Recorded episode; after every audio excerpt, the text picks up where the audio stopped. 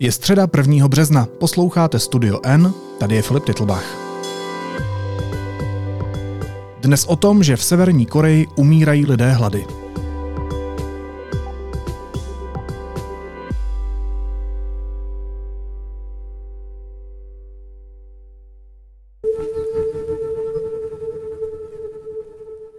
Severní Koreji se po třech letech covidové uzávěry s Čínou prohloubila už tak kritická potravinová krize. Množí se zprávy o lidech, kteří umírají hlady, a to i v dříve na severokorejské poměry bohatých oblastech. Jak vážná je situace v KLDR? A jak na ní reaguje režim? O tom se budu bavit s koreanistkou Ninou Špitálníkovou. Nino, vítej, ahoj. Ahoj, ahoj.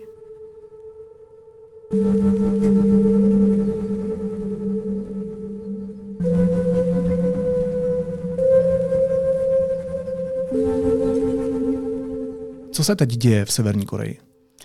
V Severní Koreji, jak si řekl na začátku, se děje, že teď je velká potravinová krize, ale ta krize už trvá od roku 2020. Eh, zhoršila se po uzavření hranic, což bylo někdy, myslím, že listopad, prosinec 2020 v rámci covidu. Mm-hmm. A teď, eh, teď z té rétoriky i rétoriky médií to vypadá, že uh, začíná být situace kritické. Abych ještě se trochu bála použít slovo hladomor, protože na to nejsou data. Ty data jsou teď strašně těžká zjistit. Protože... No a budou někdy data?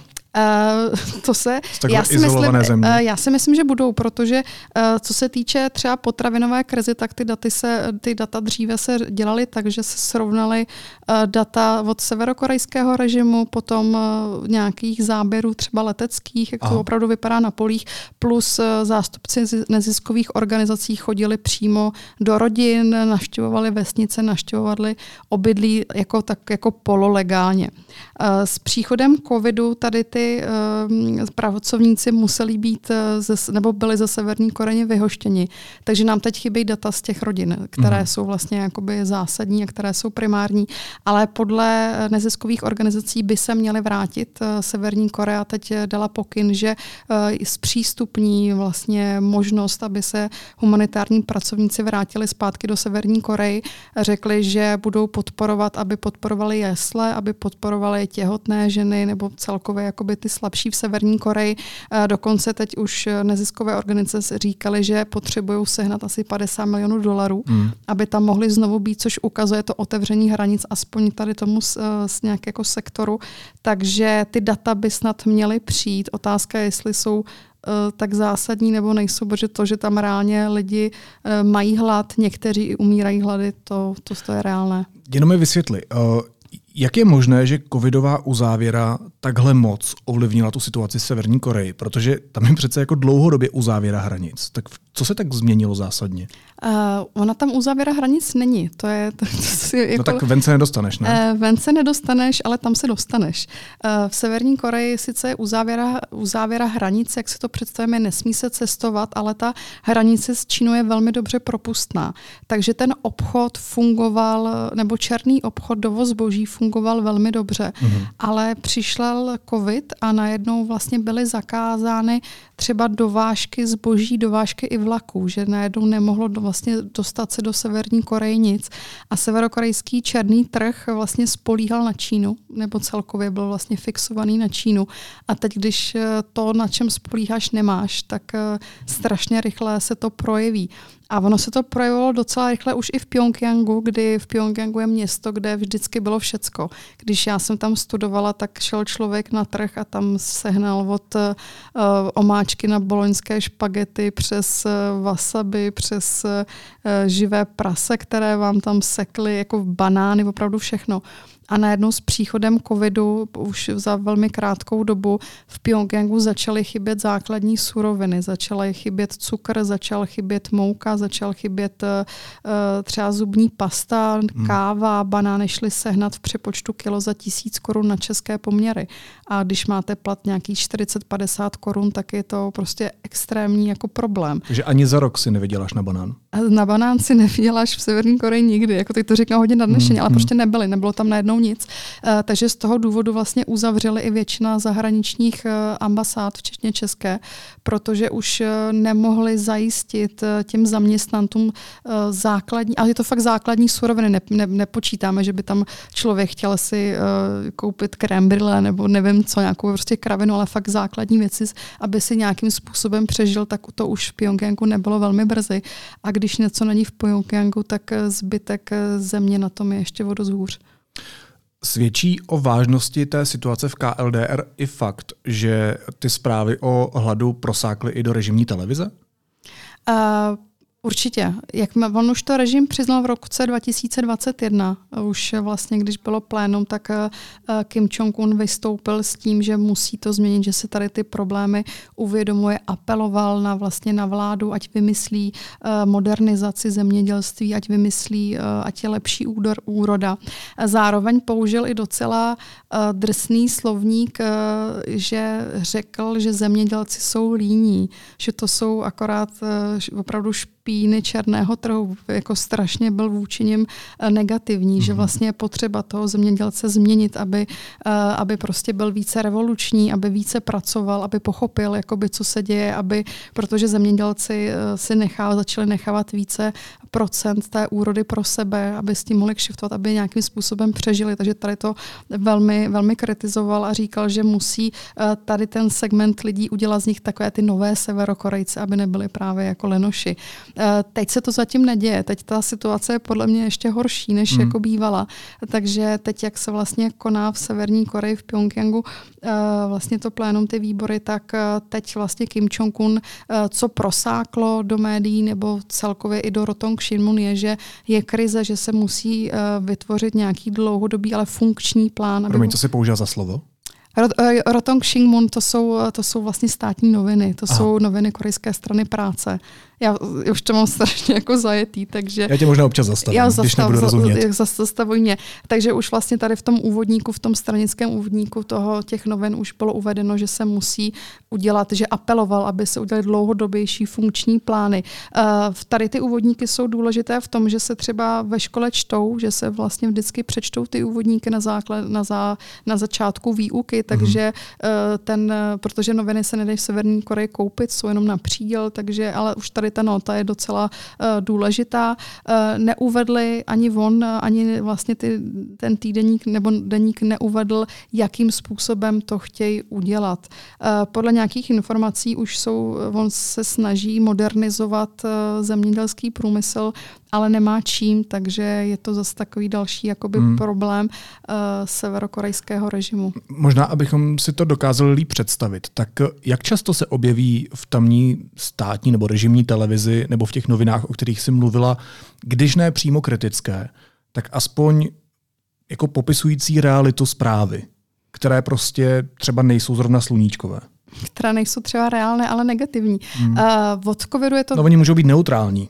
Ano, od covidu je to docela časté. Je to docela hmm. časté, protože ta situace je tam taková a už se to týká, týká té střední a vyšší třídy. Uh, takže to musí nějakým způsobem připustit a teď to připouštějí tak a hledají ty vyníky, kde se vlastně stala chyba, že si to vinu uvědomují a že to musí napravit.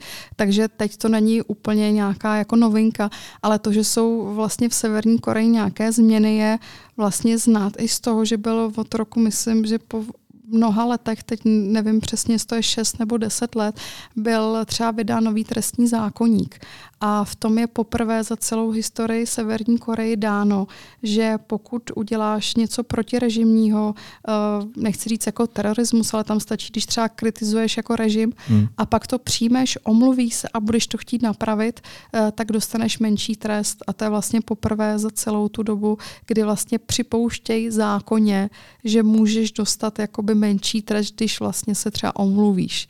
Otázka, Takže zjemnění toho trestního zákonníku. Otázka, jestli třeba jenom nechtějí, abych s někoho napráskal a potom se omluvil. Jo, takže vlastně nevíš, jako, jak, je to krátký, jak je to krátká časový úsypač. Byl vlastně vytvořen v roce 2020, teď se teprve dostal ven, uh, takže teď teprve jakoby člověk jakoby čte, co tam je, co tam je nového.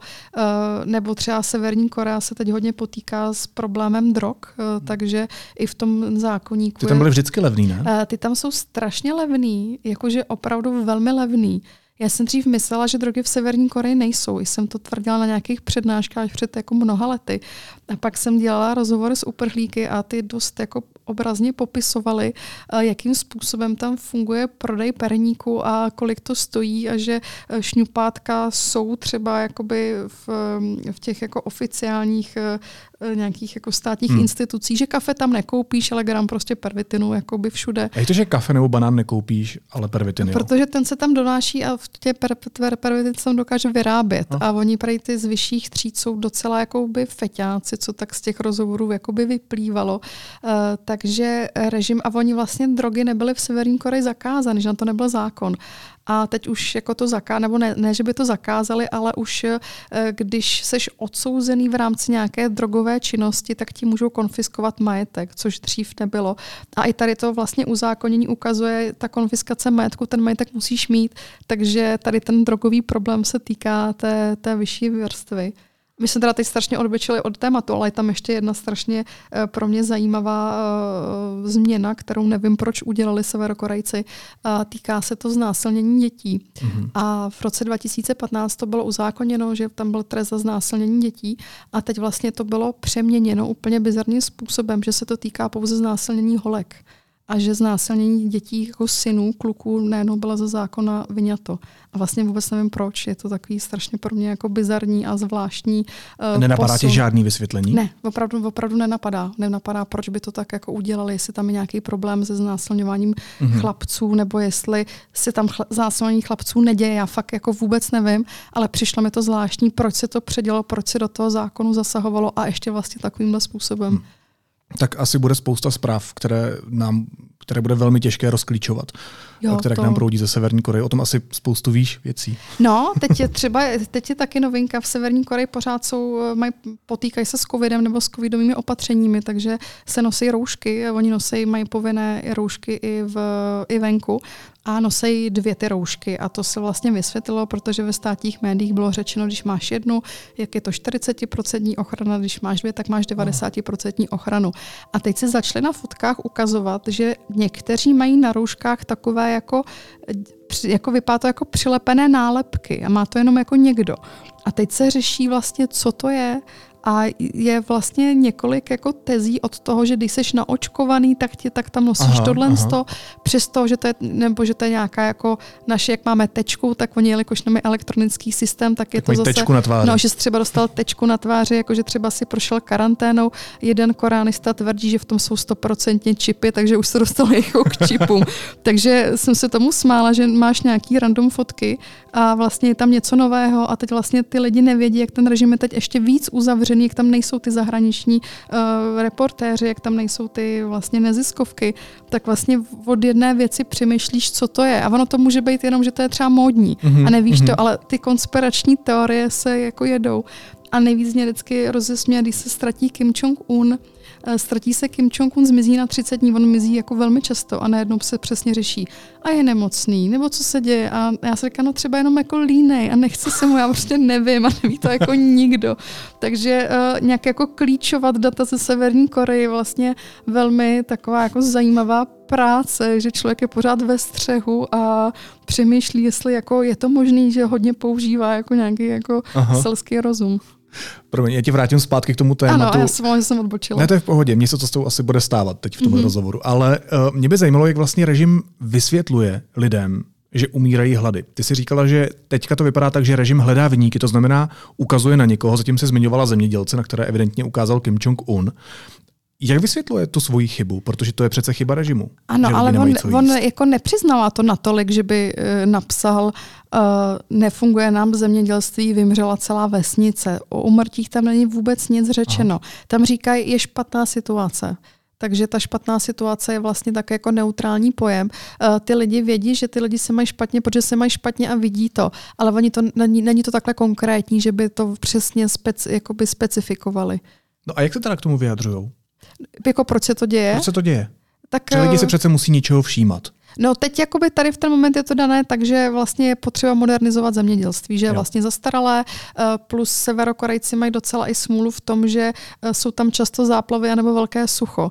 Jo, že občas hmm. jako si člověk říká, hele, jako jako jo, vláda jako špatná, ale občas i ten svět jim jakoby nepřeje. Mm-hmm. Uh, Kim Jong-un, když vlastně přišel do své funkce kdysi uh, v tom roce 2012, tak uh, se snažil to nějakým způsobem jako zachránit, že už v té době bylo zemědělství jakoby v troskách a třeba od, jako odstoupil od takového jako ideologického zemědělství, že dřív to bylo, když někam přišel uh, drahý, drahý soudruh, nebo já nechci říkat drahý soudruh, ale už jsem zvykla jako retoricky, když někde přišel Kim Jong-il nebo Kim Il-sung a řekl, tady prostě bude kukuřice a bylo tam rýžové pole, hmm. tak v ten moment se tam musela vysadit kukuřice a vůbec se neřešilo, že tam prostě nebude růst. Nebo Protože slunce jasné řeklo. Slunce jasné řeklo a slunce ví všechno nejlíp a nemůžeš to rozporovat, páč je to nelegální a na to je trestní zákon. Ano.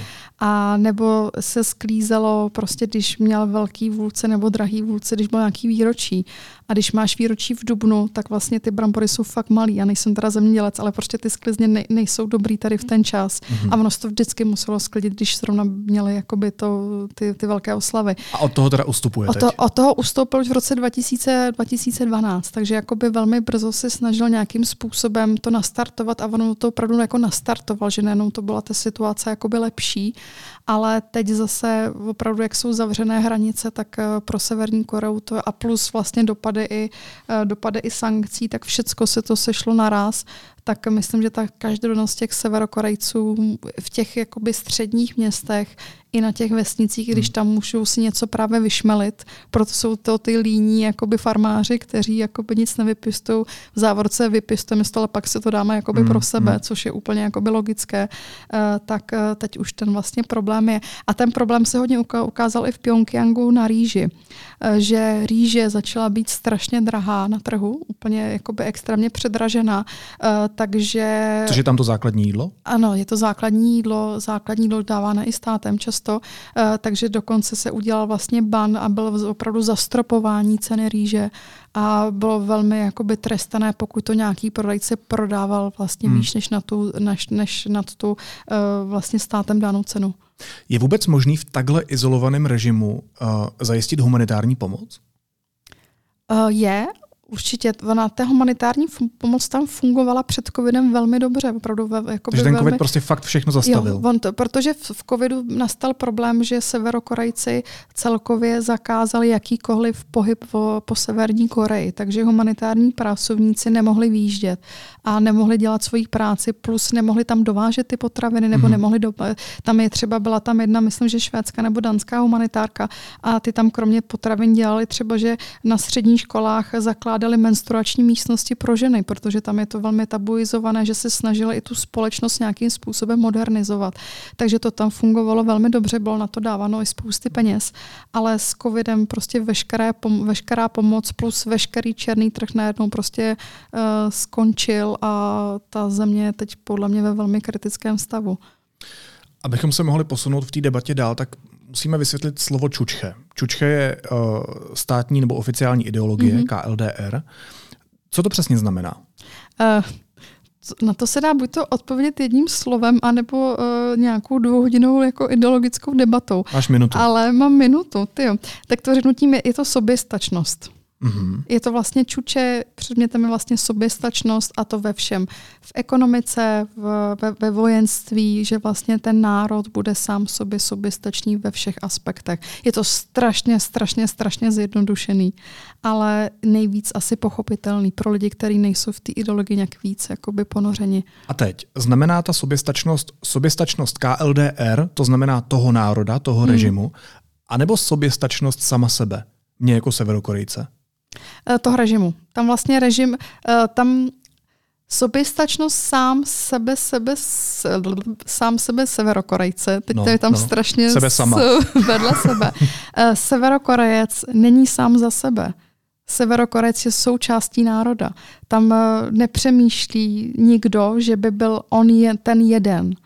Tam jako vlastně, individualita. No, my to vnímáme jako, že takhle ta otázka může být položena, ale v Severní Koreji by ji vlastně nechápali, protože my jsme všichni jedno, my jsme ten stát, který vlastně formuje a tvoří Severní Koreu, jsme si všichni rovni.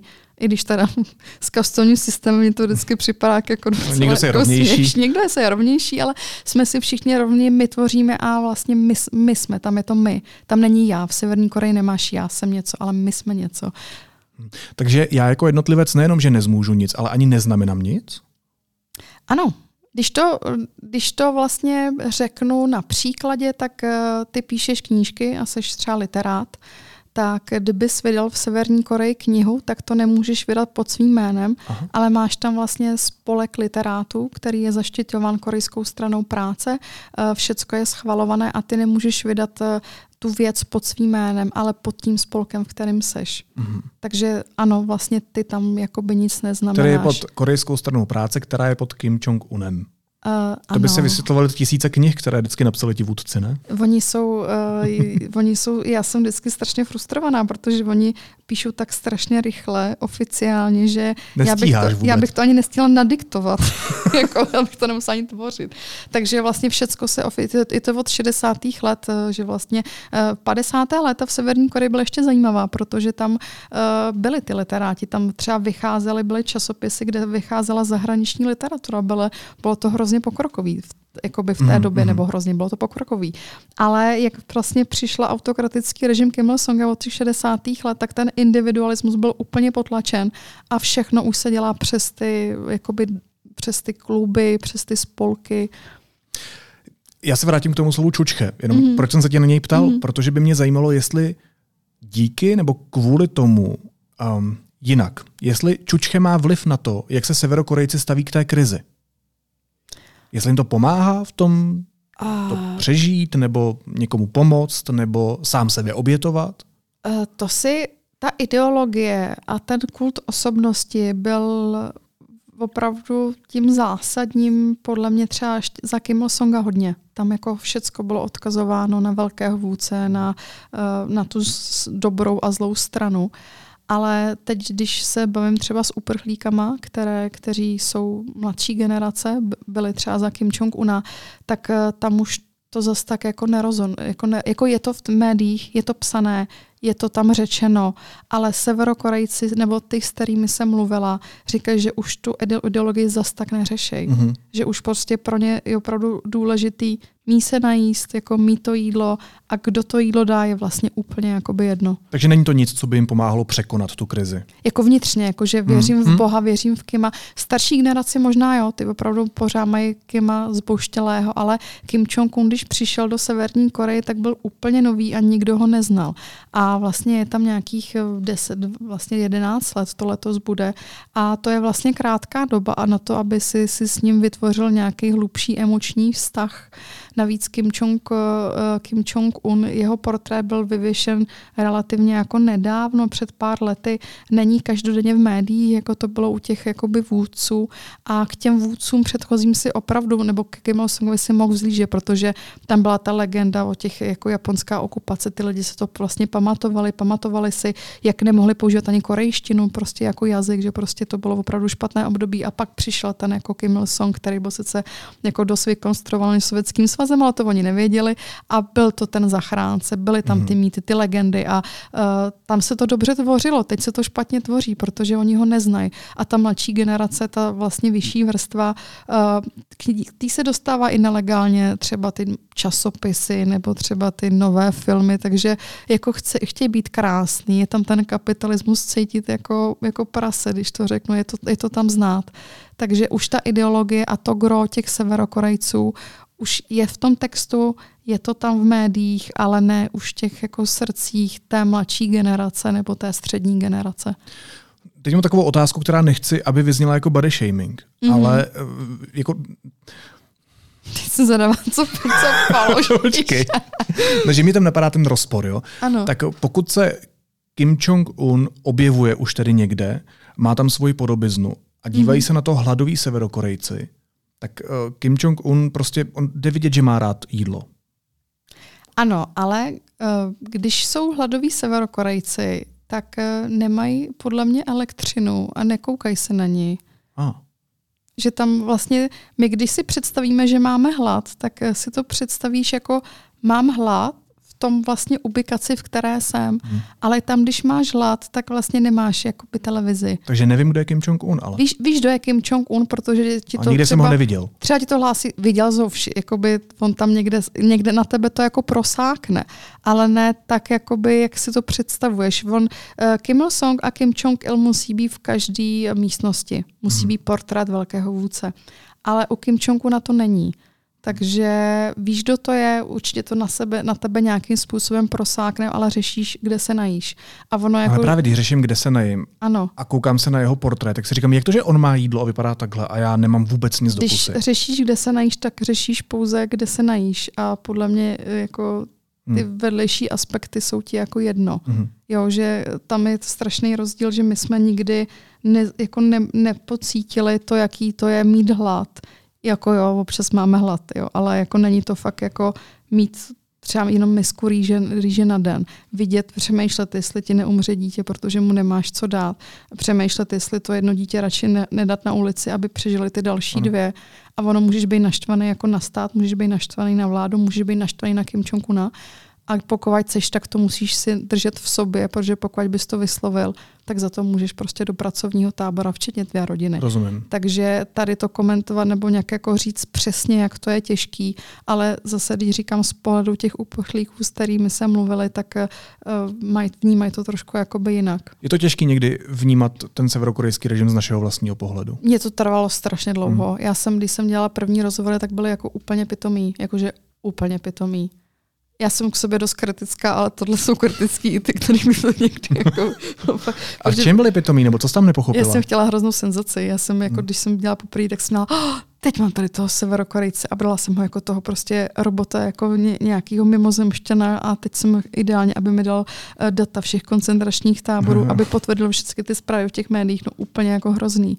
A vůbec, vůbec to nefungovalo. Jako hmm. On se bál, protože když najednou na tebe někdo spustí takhle závažné věci, tak se prostě bojíš a přemýšlíš, co to je za magora, jako je tam posazený, kým je tam daný ale potom jsem začala dělat těch rozhovorů víc a jinak. Bylo to i tím, že jsem měla nějakou emoční vnitřní krizi, mm. kdy jsem začala přemýšlet vůbec o svém životě. Hodně se to vystupňovalo, když jsem byla těhotná a sama, když jsem začala přemýšlet, jak se mají asi severokorejské ženy, když jsou jakoby eh, těhotné. Začala jsem možná být víc i jako empatická a začala jsem to potom ty rozhovory dělat jinak a pro mě víc jakoby funkčně že mě to začalo víc zajímat, že jsem si vlastně říkala, ale jako reálně zbraním nerozumím, eh, vláda tam je jaká je, propaganda je strašně zajímavá, kult osobnosti je strašně zajímavý, ale teď je na čase se zaměřit, co to vlastně dokáže jako udělat v tom běžném jakoby, životě. A nemohla jsem to nikde sehnat. Jako nikde ty data nebyly, protože všichni řeší přesně ty velký data. Tak jsem se rozhodla to dělat jako po svým a hele, soudila jsem mega dlouho a lhala bych, kdybych říkala, že nesoudím i teď jakože se snažím, aby to v tom rozhoru jako nebylo, hmm. ale vím, že když je tam nějaká žena, která prostě nechala své děti v Severní Koreji, tak to prostě podle mě No tak někdy to asi dělá člověk nevědomně, ne? To soudění? Hmm. No já to myslím, že to dělám hodně vědomě. Jo. Jo. ne, prostě, tak kdybych prostě... měl pitomou otázku, tak mě zastav.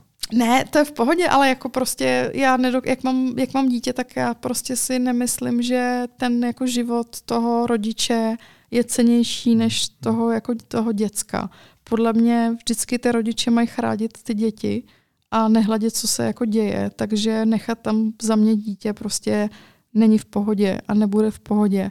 Ale chápu, jako, nebo chápu, chápu, proč to udělali, jaký tam byly jako důvody. Byl tam strach o vlastní život a vlastně jeho jsme tu každý za sebe. Ale jak mám děcko, šestiletý, možná jak mám ještě napumpovaný hormony a jak moje děcko je úplně jako super, tak si to vztahuju na, na, na něj a nedokážu to jakoby nějak odosobnit. A předtím, než jsem měla děcko, tak vím, že jsem to brala jako neutrálně. Hmm. Že hmm. jsem to vůbec neřešila, že jsem to prostě brala, jo, stalo se to, zůstalo tam, dobrý.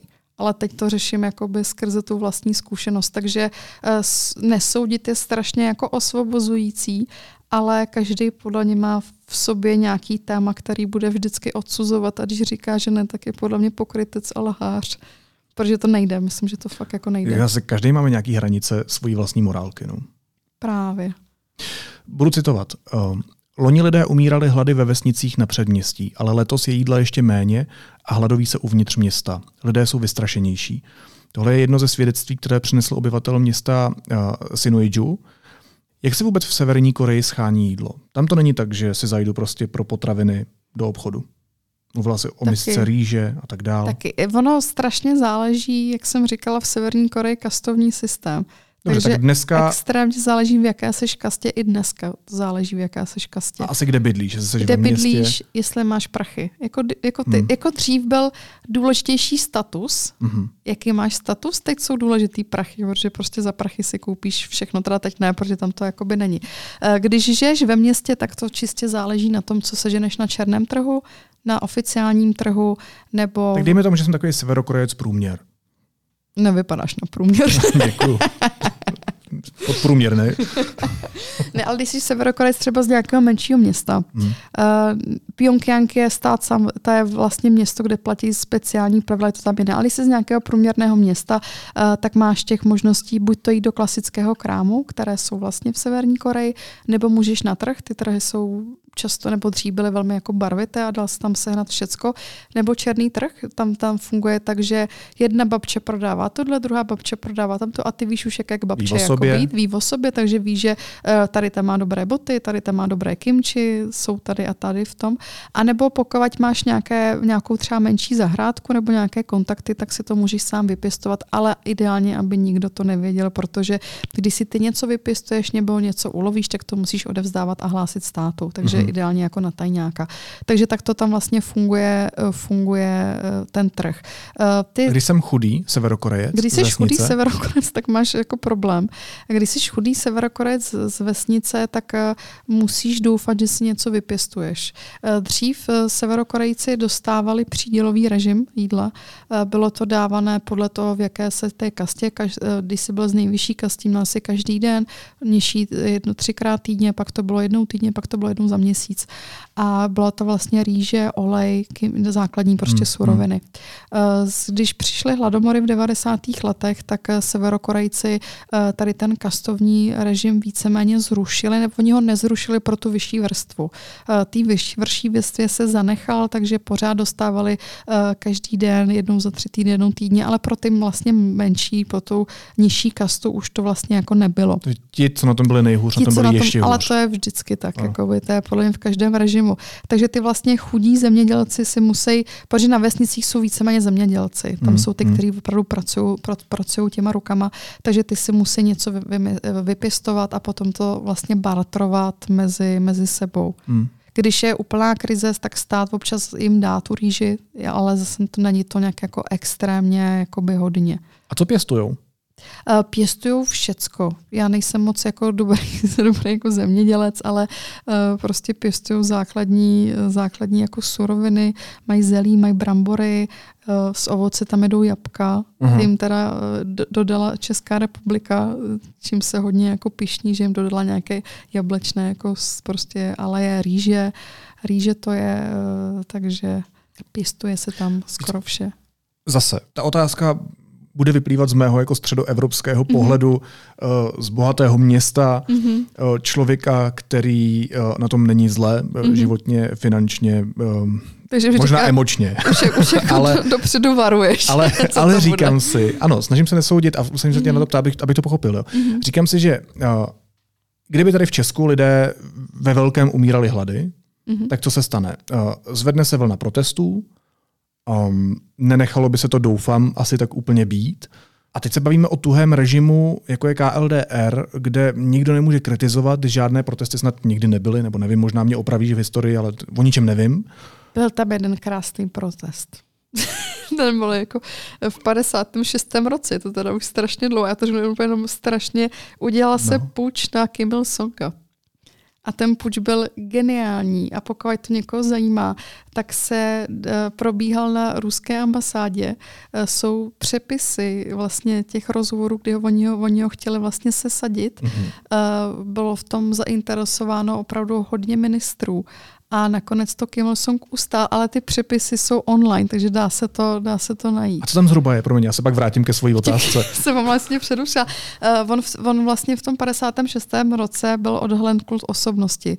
Chruščov prostě v tom jeho jakoby legendárním projevu uh, odhalil kult osobnosti a byly tam severokorejská delegace, uh, takže se vlastně řešilo, že v Severní Koreji je ten kult, kult osobnosti mm-hmm. taky a že je právě okolo vlastně Kim Il-sunga a že by se Kim Il-sung Samsung měl tím pádem vlastně odstavit. A v té době ještě v Severní Koreji bylo několik frakcí, že to nebylo, že by tam byl jenom ten jeden vůdce a to bylo až od těch 60. let. Eh, Kim Il-sung se to dozvěděl, že se na ně dělá tady ten půjč, takže zareagoval velmi, velmi dobře. Eh, část těch ministrů jim dal výborná místa na Mos- v Moskvě a podobně. Část jich úplně odstavil, část jich odsoudil, nechal popravit na základě třeba udání toho, že tady ten ten pán prostě má mladou milenku, což je jasný, že musí mít uh, nějaký dovážené stimuláty, protože jinak by nebyl schopen uspokojit a to je nelegální, takže hlavička Aha. dolů. Když to teda hodně zjednodušuje, zase toto. Takže tady ten puč se udělal a, Kim, a plus Kim Il-sung potom na uh, velkém vlastně projevu, kdy mluvil ke korejské straně práce, řekl, že si uvědomuje, že je kult osobnosti, že vlastně to tam funguje, ale označil jako vyníka někoho jiného a vlastně to ustál. Takže jako tady to byla asi jedna z největších spor. Rostomilý puč tam byl. Ano, byl tam rostomilý takový pučík, jako by tam byl. Pučík. Ale jinak jsem se zboru trošku to, a ten pučík tam byl.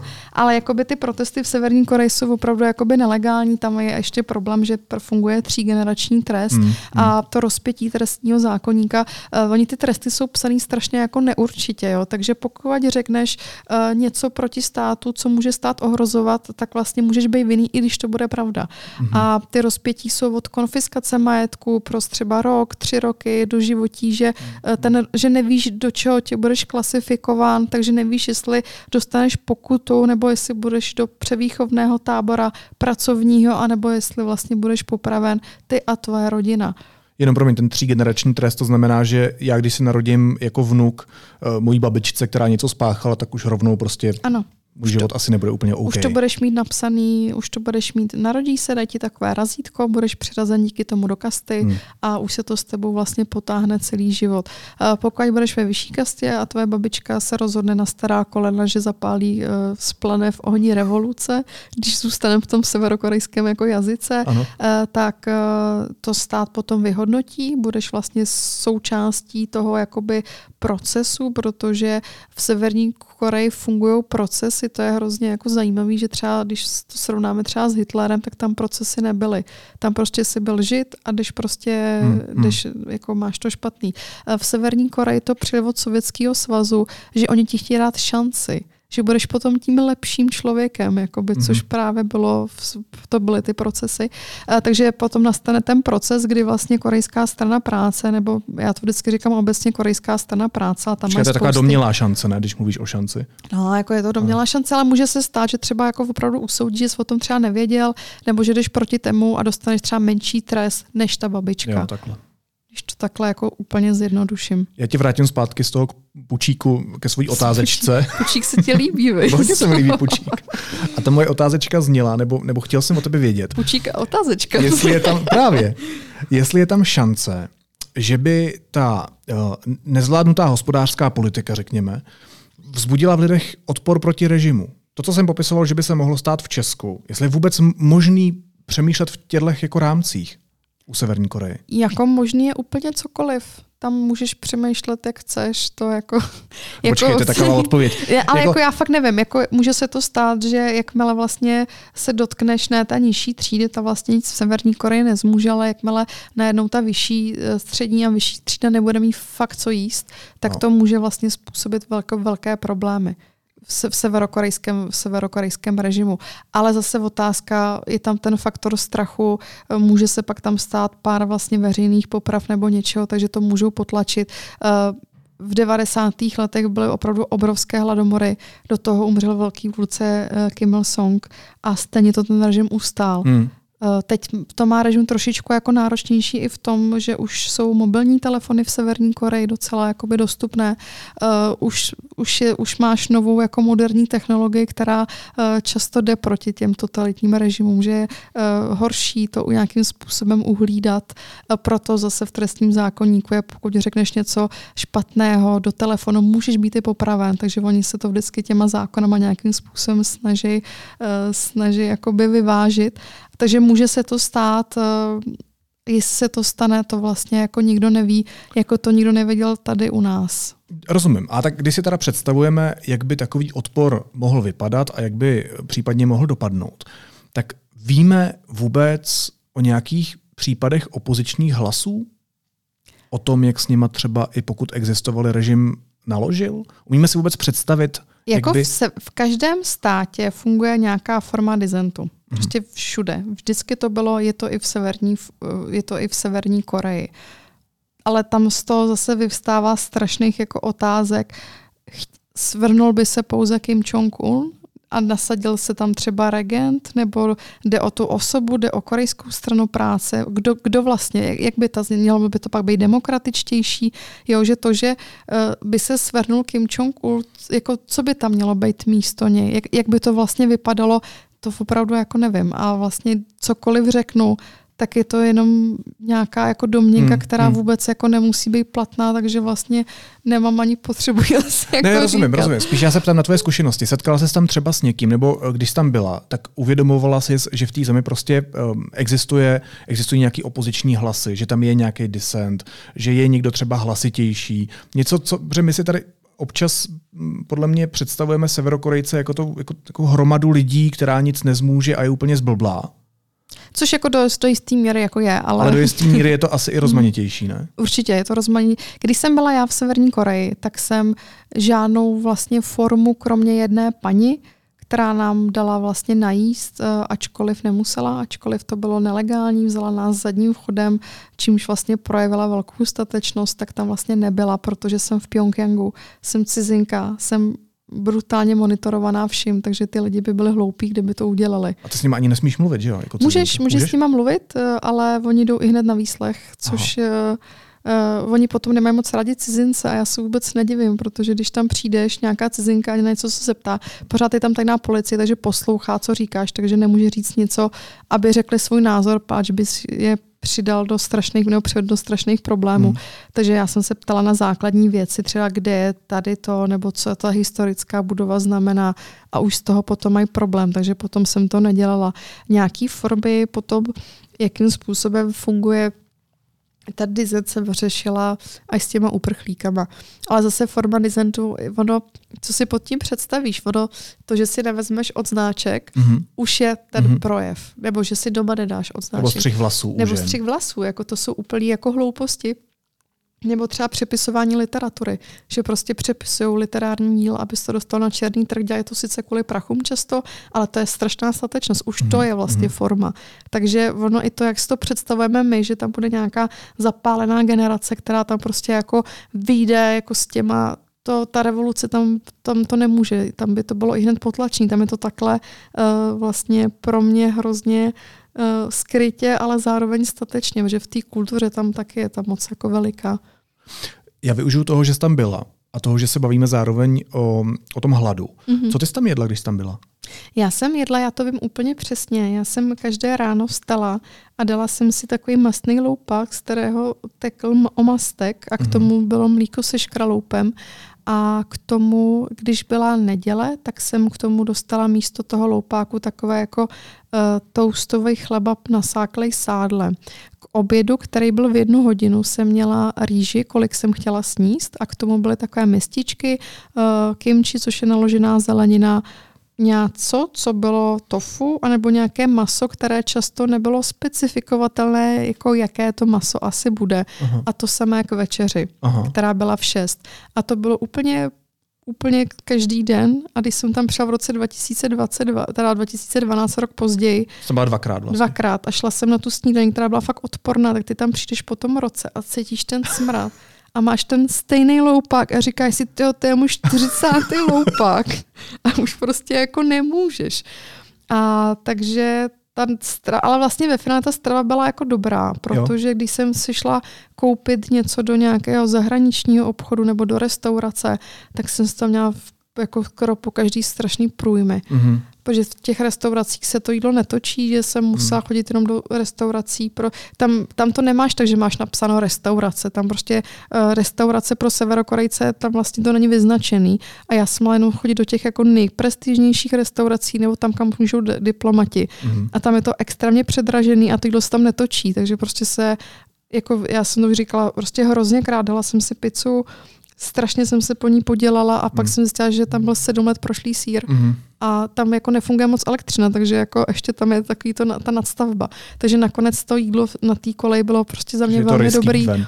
Uh, přijala jsem vždycky úplně jako tělo bylo vyrýsovaný, že jak tam máš ten, protože ty máš ten příděl na minuty ty musíš přijít přesně v jednu. Jinak a ty, když jsi zmiňovala 1.6, tak tam fakt musíš Ano, být. musíš přijít prostě v 7 ráno, v, v neděli v 8 ráno, v jednu ráno a v 6. A ty přijdeš k okýnku, dostaneš jídlo a když nepřijdeš, tak oni ti to nedají, tak nejíš. Mhm. Takže máš to jídlo úplně hrozně jakoby za sebou a koupit si třeba snickersku, která je dva roky prošla, znamená, že musíš třeba dva, dvě hodiny tam a dvě hodiny zpátky, což úplně nestíháš často mezi těmi příděly jídla. A pokud tu stíneš a sníš si to, tak stejně to jako by to potom ti to rychle projde, anebo to jako vychodíš. Mm, Takže mm. co se týče postavy, tak jsem zubla 10 kilo za měsíc. Úplně jako, bylo, bylo skvělé. Skvělé, jo? bylo, bylo okay. skvělé. Takže když člověk chce zhubnout, tak do izolovaného státu s diktátorem, říkáš?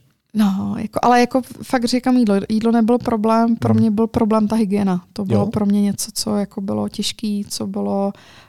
Uh, v čem? V tom, že třeba ta menstruace je tabu? Nebo že tam vůbec nejsou hygienické prostředky Ne, celkově? s tím, že tam člověk přijede a to, že nemáš teplou vodu, s tím vůbec nepočítáš, ale že mm. ti mhm. řeknou, že takoucí vodu ti dá jenom ve středu a ostatní dny za dvě eura, jako tekoucí vodu studenou, mm. takže se s nima pohádáš a oni pak řeknou, OK, tak máš ji každý den, ale ona každý den neteče. Takže ty se potom vlastně umýváš z takového obrovského jakoby lavoru, kde je napuštěná voda z řeky a ten tam třeba je týden až dva, takže jakoby smrdí ta voda. Mm. A když jsem tam byla já poprvé, tak byly extrémní horka, jakože extrémní horka, extrémní vlhkost a ty hrozně jako smrtíš po tom pobytu venku, že hned se spotíš. A druhý rok tam naopak zase byla zima a byly povodně, takže umýt si třeba vlasy byl strašně jako náročný. Mm-hmm. Jo, já jsem se tam třeba bála holit, abych eh, abych jakoby se neřízla a dostala nějakou jako infekci. Šla jsem do, do, do lázní nebo takových jako veřejných lázní, které byly teda u nás v tom jako dormitory dole a tam to bylo zase strašně jako nepříjemné, že tam byly občas kore, severokorejky a ty tam přijdeš a severokorejky se neholej, takže jsou jako dost prostě zarostlí a já jsem tam přijela jako samozřejmě oholená, mm-hmm. všecko mm-hmm. jako a oni se mi strašně smáli, že prostě jsem oholena a oni Aha. severokorejky, jak tam není to já a je tam to my, tak tam není ani nějaká intimita a soukromí, to je stejný třeba v Číně.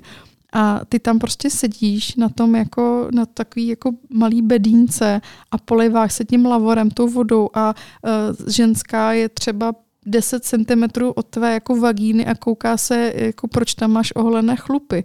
A vlastně necítí se komfortně, mm. protože jsi sakra v Severní Koreji. Jo. Takže, takže pro ně to bylo jako posměšný, to jak se ano, vypadala? Ano, posměšný, jo, jo, posměšný. Takže si mě ještě Aha. vysmáli. takže mě vysmáli Severokorejky na to. Parádní. parádní jako intro, takže to bylo i pro mě jako ne, nepříjemný. A pak jsem se tam přesně, uh, to bylo na první týden, jsem tam potkala ženu a ona byla na, banko, na baňkování a ono baňkování dělá obrovské modřiny, jako mm-hmm. na zádech. A jak jsem byla tam, tak najednou jsem na třeba hodinu si říká, Ježíš, tam musela být strašně týraná.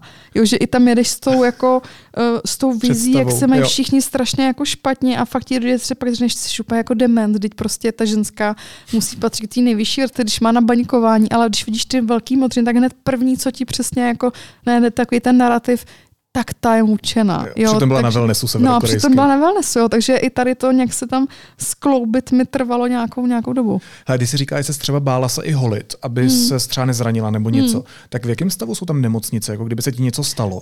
Kdyby se mi něco stalo, tak budu strašně doufat, že uh, bude zrovna let do Číny a převezou mě naprosto tristním. Jako naprosto tristním, tam opravdu nechceš přijít do nemocnice vůbec. A dám to na konkrétním pří, uh, příkladě. Jedna ambasadorka nebo žena ambasadora uh, začala, byla těhotná, začala potrácet. A bylo to nějak jako vážný a musela na kiretáž na vyčištění dělohy a zrovna se netrefila do letu, takže let byl až za tři dny a muselo se to udělat hned, aby nevy, nevykrvácela. Tak šla na ten zákrok, který byl velmi rychlej, ale nebyla, eh, ne, nebyla anestezie, takže to dělali zaživa, neměli gumové rukavice a týpek u toho kouřil. A to byla žena diplomata. Takže ta mm-hmm. situace je tam naprosto mhm. otřesná mm-hmm. i pro ty vlastně jakoby nejvyšší. Takže kdyby se mi něco stalo, já jsem měla hrozný štěstí a když jsem se vrátila poprvé ze Severní Koreji, tak jsem byla v Čechách nějaký dva, tři týdny a měla jsem slepák. A šla jsem do té nemocnice. Že to prostě, bylo velký štěstí. To bylo velký štěstí, ale jak jsem přišla do té nemocnice nadšená, jo, že mám že... ten slepák, že prostě jako teď mi přišel, tak mm. oni mhm. si mysleli, že simuluju. Mm. A nechali mě asi pět hodin dělat různé testy. Takže mě to skoro prasklo, protože já úplně, že to je skvělý, já mám slepák, jdu na operaci a oni úplně to nějaká magorka. Takže mě naštěstí odebrali slepák, ale opravdu to tělo, já když jsem tam měla podruhý, jsem měla nějaký zájem průdušek mm-hmm. a jen co jsem vstoupila na území Severní Koreji, tak jsem dýchala jako olympijský prostě jakoby sportovec, protože to tělo si myslím, že ví, že jo, tam že tady prostě, ne prostě. Že tam rozhodně ne. A tam je tam hezká příroda, ne? Severní Korea je přece krásná. Příroda je krásná. Čistý vzduch. Ano, to jo. A třeba i motýly, jakože tam jdeš po městě a sedne na tebe opravdu krásný jako 10 cm motýl. To bylo hrozně jako pro mě třeba jako poetický a já mám na zádech vytetovaný dvě volavky. Mm-hmm. A kdy poprvé se přede mě přistál, když jsem byla v Jižní Koreji, oni tam jsou teda jakoby všichni, jako všude ty volavky, ale teď se pro mě jako přistál a já, to je znamení. A já mám tam dvě a po druhý přistál, když jsem byla na rodišti Kim Ir-sena tak u mě přistála ta druhá a jak jsou ty ženský hodně takový jako úplně, tak teď se to prolnulo, jako, že úplně jako to. Takže ta příroda je tam hrozně jako pěkná. Já jsem si zrovna vzpomněl, že my když jsme spolu mluvili naposledy, už je to pár let zpátky, mm-hmm. a tak já jsem se tě ptal, jak vlastně jak voní nebo smrdí Severní Korea. A pokud se nepletu, tak si říkal, že... Plíseň a beton. Plíseň a beton jako v mhm. nějakém bratislavském podchodu. Jo, Mimochodem, ale jsme to... naš, naštvali jsme spoustu uh, bratislavčanů, tak se jim tímto omlouváme po letech. Uh, můžeme najít nějaký jiný město. já se jim za tebe i za sebe omlouvám. Ne, já mám Bratislavu hrozně ráda, ale já vím, že jsem jela na Uprising Festival a šla jsem tam nějakým podchodem a v ten moment já jsem se zastavila a úplně jsem... Nadechla se a řekla si, jo, Severní Korea. Domov, jako, jako to zní blbě, ale jako fakt jsem se cítila, jako kdybych byla tam, jako kdybych jo, zavřela jo. oči a bylo to hrozně vlastně pozitivní, nebylo to vůbec jako negativní. Mm-hmm. A proto pořád jakoby pro mě je to vůně prostě bratislavského pochodu, ale v ty nejlepší, jakoby, teď to zní zase strašně jako špatně, ale uh, já budu mít Bratislavě přednášku a tam vám všechno vysvětlím. Myslím tu plíseň v tom nejlepším slova smyslu, jo. jaký můžu myslet. Jo. Dobře, a pojďme to rozšířit ještě o jeden smysl. Tak mm-hmm. minule to bylo, to byl teda Čich. Mm-hmm. Um, co zvuk? Co ti připomíná Severní Korea? Hele, jsi, prochází, jsi byla v Pyongyangu? Já jsem byla i na různých jako místech, Aha. ale já mám zvuk spojený s negativní vzpomínkou. Já jsem měla v Severní Koreji dvě jako hodně blbý vzpomínky emočně. První bylo, když mě zadrželi severokorejci, vyslýchali, to bylo v pohodě, ale potom, když vlastně odešli, tak jsem se opravdu složila. Já jsem seděla na takovém jako dvorku na té koleji, nade mnou běhala krysa, jsme byli kámošky s těma krysama, to je jediný, s kým si můžeš pokecat. Takže tam běhala ta krysa a teď jsi bez pasu hladovej, protože si nedostal ten mhm. příděl jídla, protože si vlastně jako nepřišel. Navíc ten den to byl 14. srpen, byl státní svátek a oni k tomu dávali cider. A my jsme to prostě nedostali, protože jsme tam nebyli. A ono, teď to zní jako přišla si jenom o cider, ale tam je cider prostě klenot. Takže jsi takový zdeptaný a to byl ten jeden moment. A druhý moment byl, kdy jsme byli na takový, šli jsme se projít, to bylo v roce 2012, a dostali jsme se na takovou stavbu a oni tam opravovali uh, jak je na Matějský, rychlou dráhu, nějakou mm. horskou mm. dráhu tam opravovali. A já vůbec nevím proč, co to bylo, ale teď jsme tam přicházeli a tam byli ty vojáci, kteří byli velmi mladí, vypadali opravdu jako 14-15, ale oni jsou často podvyživaní, takže mohlo být klidně 20, já nevím, mm. nevím. A vím, že jeden tam jako ležel a honil si péro. Mm. Protože, a byl tak od osobně, když mu to bylo úplně jedno, že tam je kdokoliv jako jiný. A přišlo mi to strašně jako divný, že, že jsem si připadala jako v pekle.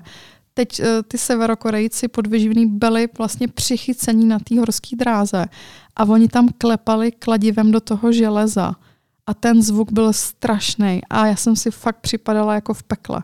Jakože to bylo hrozně emočně, všecko bylo hrozně špatný, ale přitom se vůbec nic špatného nedělo. To zní jak velká apatie. Jo, jako, bylo to strašné. Krysa, železo, jo. týpek, co o sobě neví. Ani ne, a bylo to fakt, bylo to, bylo to strašný, bylo to, ale jako přitom fakt jako nic, ani, ani jim se nic nedělo. I, oni byli v pohodě, ale já jsem byla z toho nějak strašně jako divná a moc jsem nemluvila a pak jsem přišla na večeři. Ještě já jsem tam byla s kolegyní a ona ten večer jsme dostali tu rejži a ona byla vždycky rozvařená. A ona se strašně rozbračila u té, jako hrozně se tam začala plakat. A já jsem zeptala prostě něco jako Lucku, co se děje. A ona mi říkala, i ta rejže je rozvařená. A já jsem přesně věděla, že to není tou rejží a že máme úplně stejný pocit z toho, co se tam dělo. A fakt ten zvuk, já, jakoby toho, tak ten zvuk jo. je pro mě Severní Korej a bylo to vlastně druhý, druhý po druhý, když jsem byla fakt v Severní Koreji, že jsem chtěla být strašně pryč a nechtěla jsem tam být a bylo mi hrozně špatně. Já se ještě zastavím u toho týpka, který tam masturboval. Já mm. myslel, že sex je taky tabu v Severní je, Koreji. Je tam, je, je tam tabu, je tam vlastně tabu, ale ono, když jsi na vojně, uh, tak tam je strašně striktní režim. Vlastně deset let na té vojně seš nonstop. Dvakrát můžeš opustit, uh, jít na opušťák za těch deset let. Máš tam velmi přísný pravidla. Ještě v nějakém formativním věku, kdy ano, ta sexualita ano, se ano, rozvíjí. Ano, takže vlastně, co se jako v reálně v těch kasárnách prostě uh, je prostě velké procento právě homosexuálních styků, hmm. protože tam není nikdo jiný, hmm. nebo masturbace, že to nemůžeš, jako je ti 17, prostě 17 až 27, prostě i když jako je to pro tebe tabu, tak máš nějaký pudy. A právě to, tady to bylo vidět, jak prostě ležíš a jenom si tam honíš to péro z toho zvuku a jsi mm. úplně vlastně v háji. I když on nebyl, mu bylo asi fajn, jo, jakože, ale pro mě to bylo hrozně jako, že tam nebylo přesně to já, jakože já jsem tady, já, já jsem člověk. Prostě. Ne, bylo tam, já jsem stát, já jsem nevním, já jsem jenom viděla, že ty lidi nejsou lidi, každý sám za sebe, ale že prostě jsou jako jako fakt v pekle jako smečka v ten moment. Mm-hmm. Jako, že to bylo fakt, ono se to hrozně špatně popisuje, ale bylo to pro mě jako možná i horší pocit, než jsem měla po tom výslechu.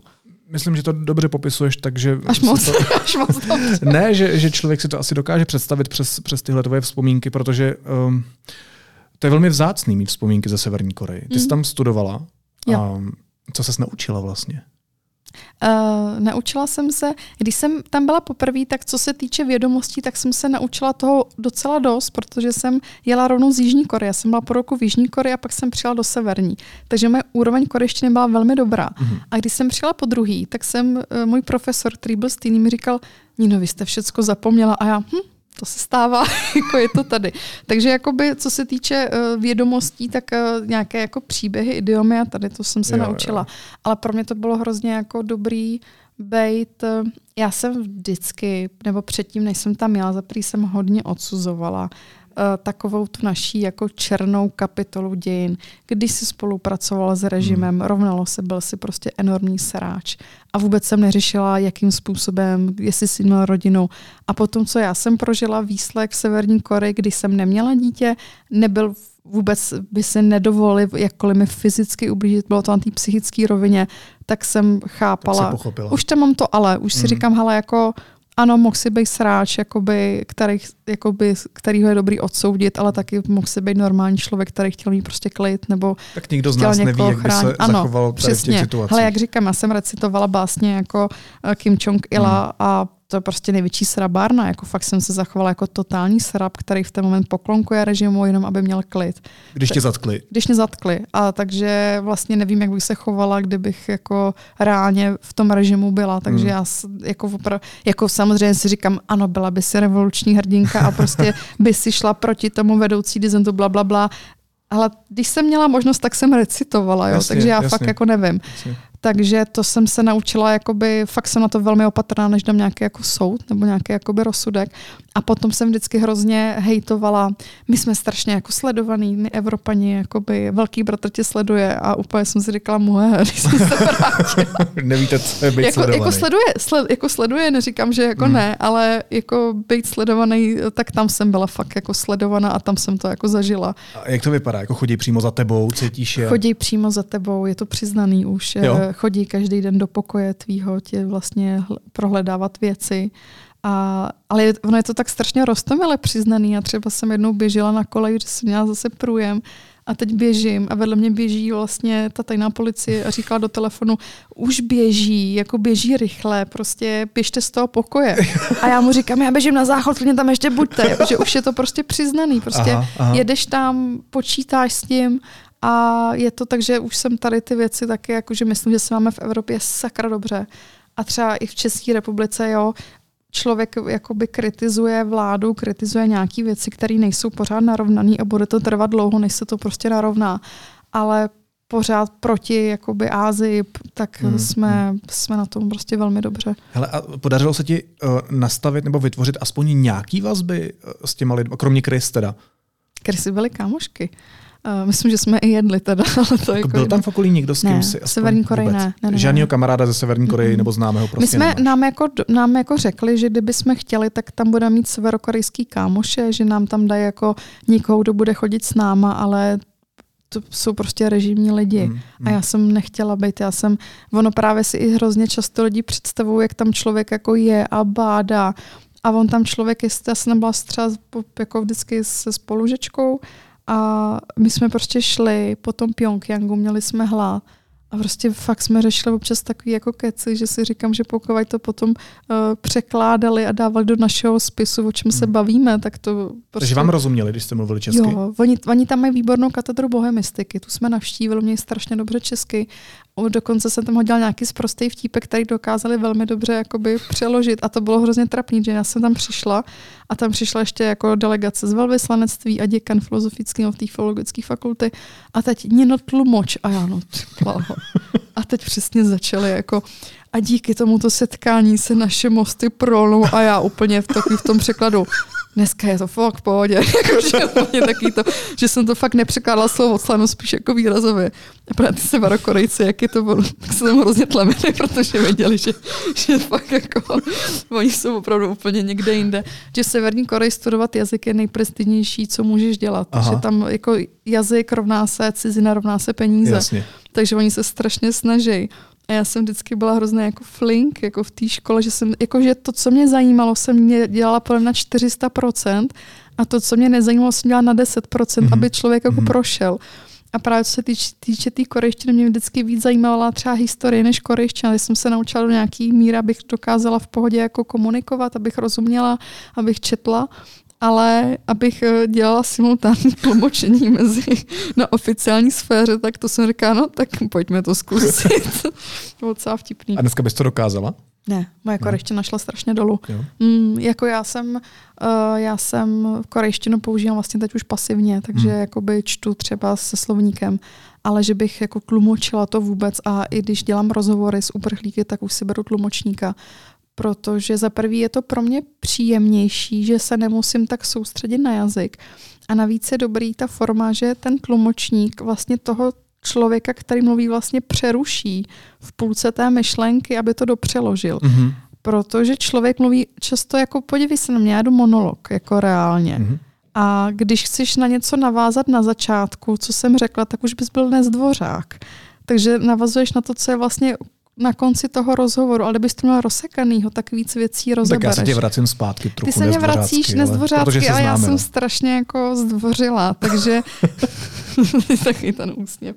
Takže, takže pro mě to byl ten tlumočník jako i dobrý a navíc jednou jsem toho tlumočníka neměla a vlastně jsem špatně rozuměla a já jsem tý ženský to dala docela sežrat, protože jsme jo. každá si mysleli, že mluví o něčem jiném a já jsem se to dozvěděla, až když jsem si to přepisovala, tak jsem říkala, ty to znamená něco jiného. A v ten moment jsem říkala, hele, tak jako uh, přiznajme si, že tvoje korejština šla hodně dolů a že tlumočnice a je to pro mě příjemnější. Je, je těžký to udělat právně, aby to bylo, aby oni to nevynesli, hmm. aby ty severokorejci se otevřeli, že tady ten aspekt je náročnější, ale pro mě už by to jinak asi nešlo. Já bych s tebou chtěl na závěr ještě otevřít mm-hmm. jedno téma a to je... Vztahy. Vlastně jo, vlastně jo, jsou to vztahy, ale jsou to vztahy KLDR mm-hmm. s Ruskem, mm-hmm. potažmo s Ukrajinou. Mm-hmm. Protože když si eh, přečte člověk zprávy, které se týkají Ukrajiny, Ruska a Severní Koreje, tak se dozví, že Severní Korea uznala separatistickou Doněckou a Luhanskou lidovou republiku, Severní Korea nabízela Rusku desetitisíce vojáků, Severní Korea odsoudila rozhodnutí Spojených států dodat Ukrajině tanky a tak dále. Proč KLDR stojí na straně Putina?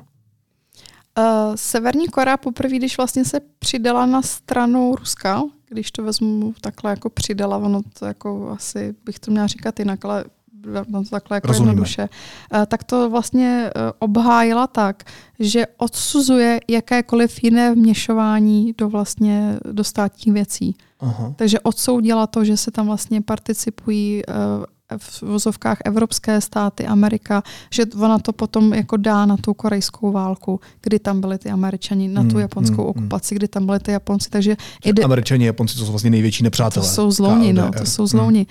Proradní bídáci, jak to říkají mm-hmm. severokorejci. Takže vlastně na tady tu notu to se jim vlastně hodí do propagandy, takže ono, i než to dali v severokorejci do médií vlastně, tak to trvalo, to nebylo, to, oni než se to dozvěděli severokorejci, že nějaký konflikt, tak to nebylo týden nebo měsíc, to trvalo jakoby další dobu, než to severokorejci reálně přiznali. Takže oni musí, jakoby, oni by tím popřeli sami sebe.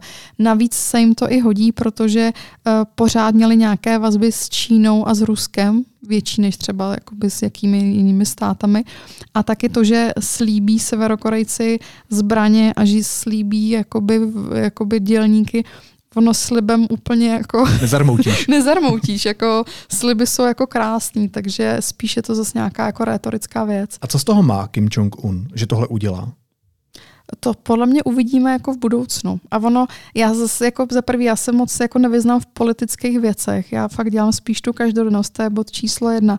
A podle mě i v hodně věcech prostě jako nevíme. Teď vyšly nějaké zprávy od amerických jako tajných služeb přesně o kontaktu uh, Kim Jong-una s Putinem, hmm. ale já jak ty data jako nemám a neznám, tak uh, Ne, mě spíš vlastně se nějaký... na to ptám, protože mě logicky napadá, hmm. že když je v KLDR potravinová krize a Putin potřebuje, aby ho někdo z toho světa podporoval, podpořil v jeho agresivní válce proti svrchované Ukrajině. No tak Kim Jong-un pomůže. Otázka je, jestli zrovna eh, podpora severokorejského režimu Putinovi v něčem pomůže.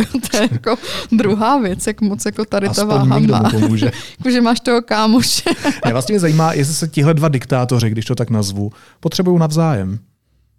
Ty, jestli se potřebují, to já nevím, to, o tom jsem nikdy jako nepřemýšlela, jestli se potřebuje, jestli potřebuješ jestli diktátor potřebuje druhého diktátora k tomu, aby k něčemu, nevím, já fakt jako nejsem jako politolog a nerada bych dělal nějaký rozbory, který by se ukázaly za týden, že byly úplně jako marný. Rozumím a proto jdu dál. radši, radši ještě poslední věc, ještě poslední věc. Eh, KLDR je vlastně dneska, řekněme, absolutně izolovaná země. A já vlastně přemýšlím nad tím, jak moc můžeme, nebo jak moc bychom měli zasahovat do toho, um, co se tam děje. Tak vidíme něco, co se blíží hladomoru. Ty si říkala, že to ještě nechceš zatím nazývat mm-hmm. hladomor, protože nemáme úplně data. Tak co s tím ten zbytek světa nebo to západní společenství, a teď nevím, jestli se vám zeptat, má dělat, nebo může dělat, má do toho zasahovat, nemá? To je jako docela jako dobrá otázka, ale já moc neuznávám hranice.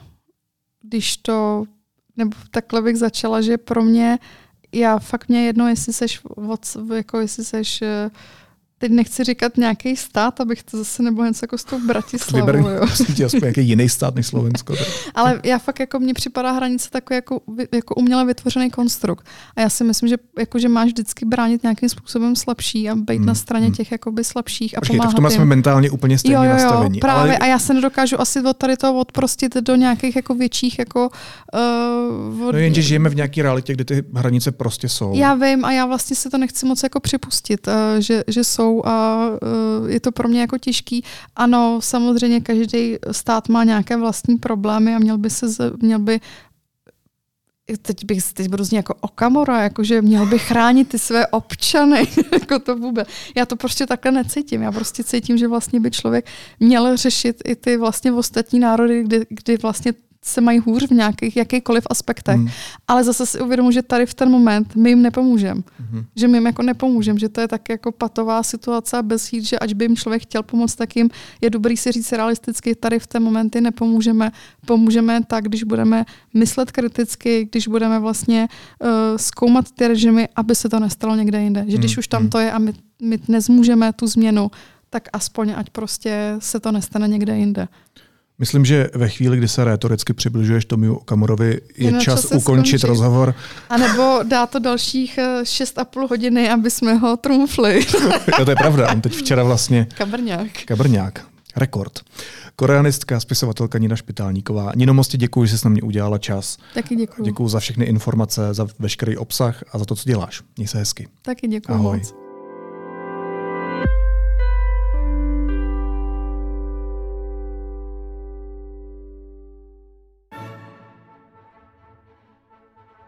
Smetanova Litomyšl, Národní festival s dechberoucím géniem loci. 34 pořadů voní tématem krásných časů Bel Epoch. Litomyšl jimi vykvete počátkem letošního léta. Česká filharmonie s Tomášem Netopilem, Otelo, Prodaná nevěsta, Schenbergovi písně z Guré a mnohé další. Vstupenky v prodeji od 1. března. Smetanova Litomyšl CZ.